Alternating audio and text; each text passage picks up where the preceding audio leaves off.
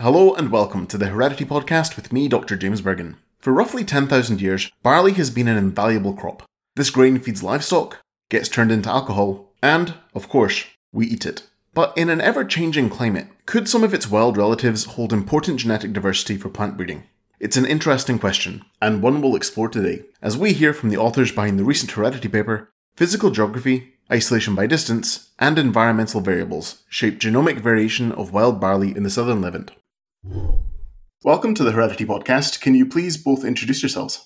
Uh, my name is Che-Wei Chang, and uh, I'm currently a PhD student in the Institute of Plant Breeding at University of Hohenheim. And my study is focusing on the genetic analysis of barley germplasm and uh, their implementation in barley breeding.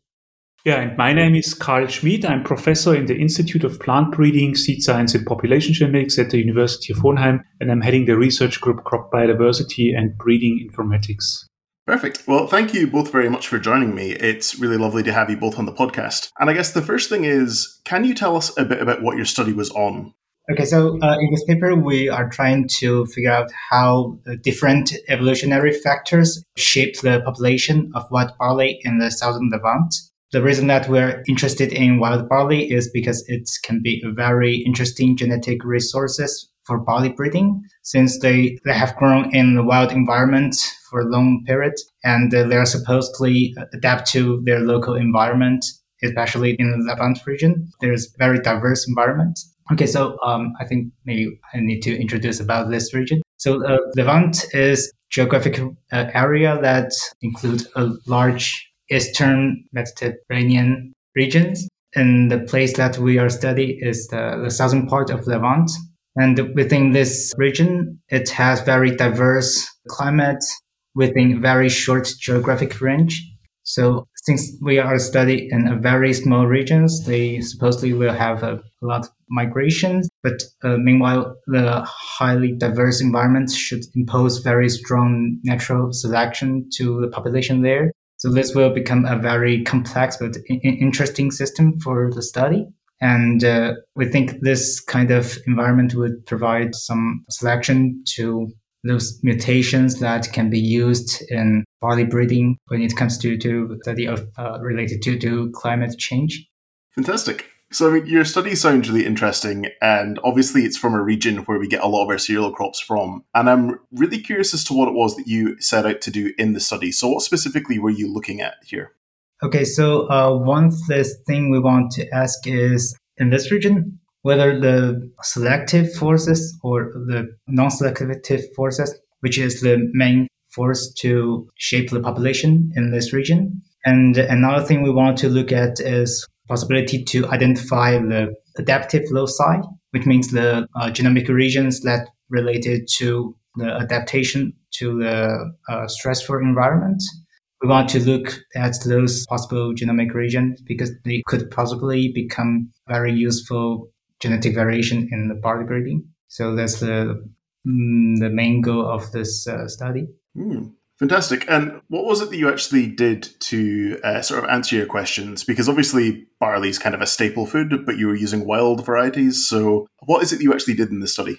Okay, uh, so in this study, since the wild barley is the ancestor of cultivated barley, so uh, they are able to cross with cultivated barley, and uh, that's the reason why, why uh, we consider they as uh, genetic resources for improve the cultivated barley. And uh, in the study, we used wild barley collect across the southern Levant, mostly from, from Israel, and they cover a very diverse climate and very different environment.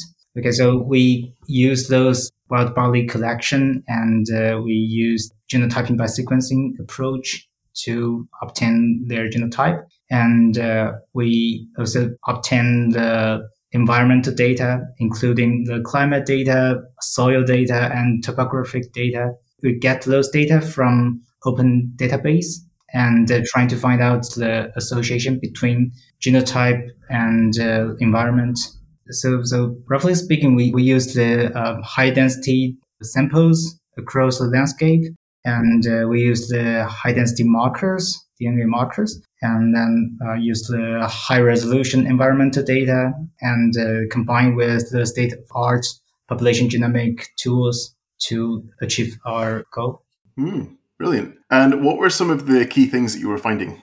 Okay, so as I mentioned, in the southern Levant, there is a very diverse environment. So they supposedly have very strong environmental selection to the wild barley population. However, we found that the uh, spatial autocorrelation explained much higher amount of genomic variation than the environment.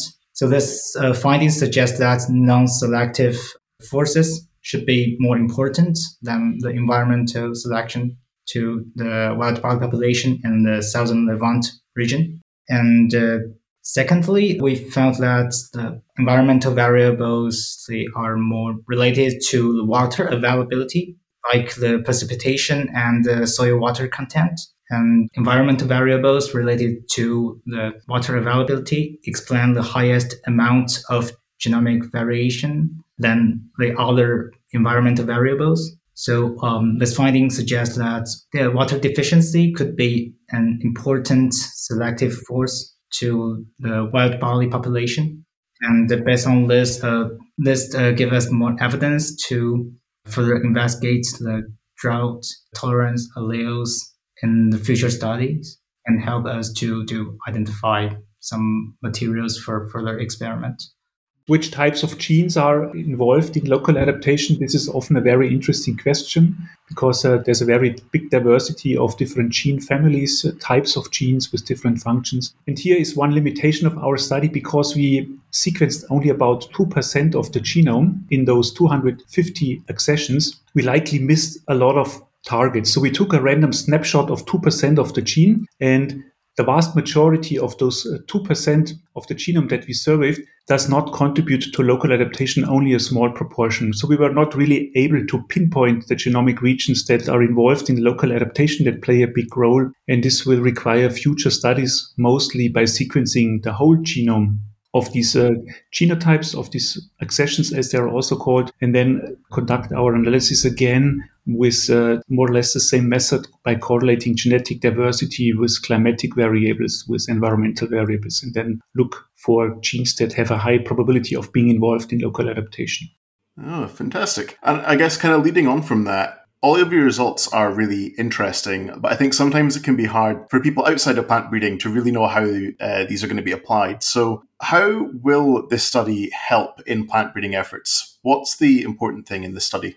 So, wild barley is a very useful resource for plant breeding to introgress new genetic variety. It has been already used for introgressing individual resistance genes, but the adaptation to drought stress and heat stress is a little bit more complex because more genes are likely involved. So what we already did is we crossed a few of these wild barleys that are differentially adapted to modern so-called elite varieties, which are varieties that are currently marketed and introgressed segments of the wild genome into the elite varieties. And then they were tested already in uh, various uh, locations in South America over a couple of years. And we are currently analyzing these data to find out whether we can actually improve the stress tolerance of elite barley, of modern barley varieties by introgressing DNA from the wild relatives.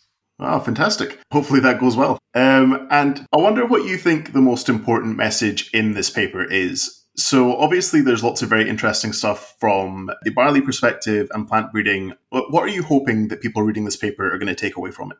Yeah, so um, as I mentioned, in this environment, it's very diverse, and uh, we, we identify some gene flows in this region. And uh, before the study, I expect that we will observe that environmental variables should contribute to a lot of uh, genetic variation than other non-selective forces. And our results suggest that uh, non-selective forces should be much more important than environment when it comes to explaining the genetic diversity of wild barley population in this region. So I think this is the most interesting part of this study.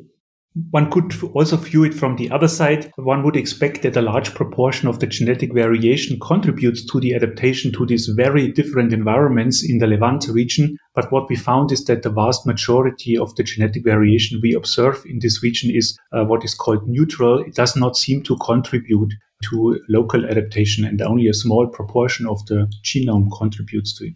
Mm, perfect. I mean, plant breeding is a big thing for heredity, but it's an area that I'm weak on. So uh, it's always really nice to hear about the different methods that you're using and how you're planning on applying these studies. And yeah, that was everything I had to ask. So thank you both very much for joining me. The last thing that I always like to ask is if you can just remind us what your paper is called, but also just tell us about everyone else involved in bringing us the study. So the title of uh, our paper is uh, Physical Geography, Isolation by Distance, and Environmental Variables Shape genomic variation of wild barley in the southern Levant. Uh, we are especially uh, want to thank our co-author, Eyal Fridman and uh, Martin Mascher and Axel Himmelbach. They contribute a lot for uh, this work also. And also the, the, the group member in their lab. Well, thank you very much for joining me and sharing your work with us. Thank you. Thanks to Che-Wei and Karl. You can find their paper on the Heredity website. That's nature.com forward slash HTY. While you're there, you can also check out how to submit your own papers to the journal. Heredity is the official journal of the Genetic Society. You can subscribe to the Heredity podcast wherever you get your podcasts, and you can follow us on Twitter. That's at Heredity Journal. If you want to get in touch with me directly, drop me an email at hereditypodcast.gen at gmail.com. I'm James Burgon. Thanks for listening.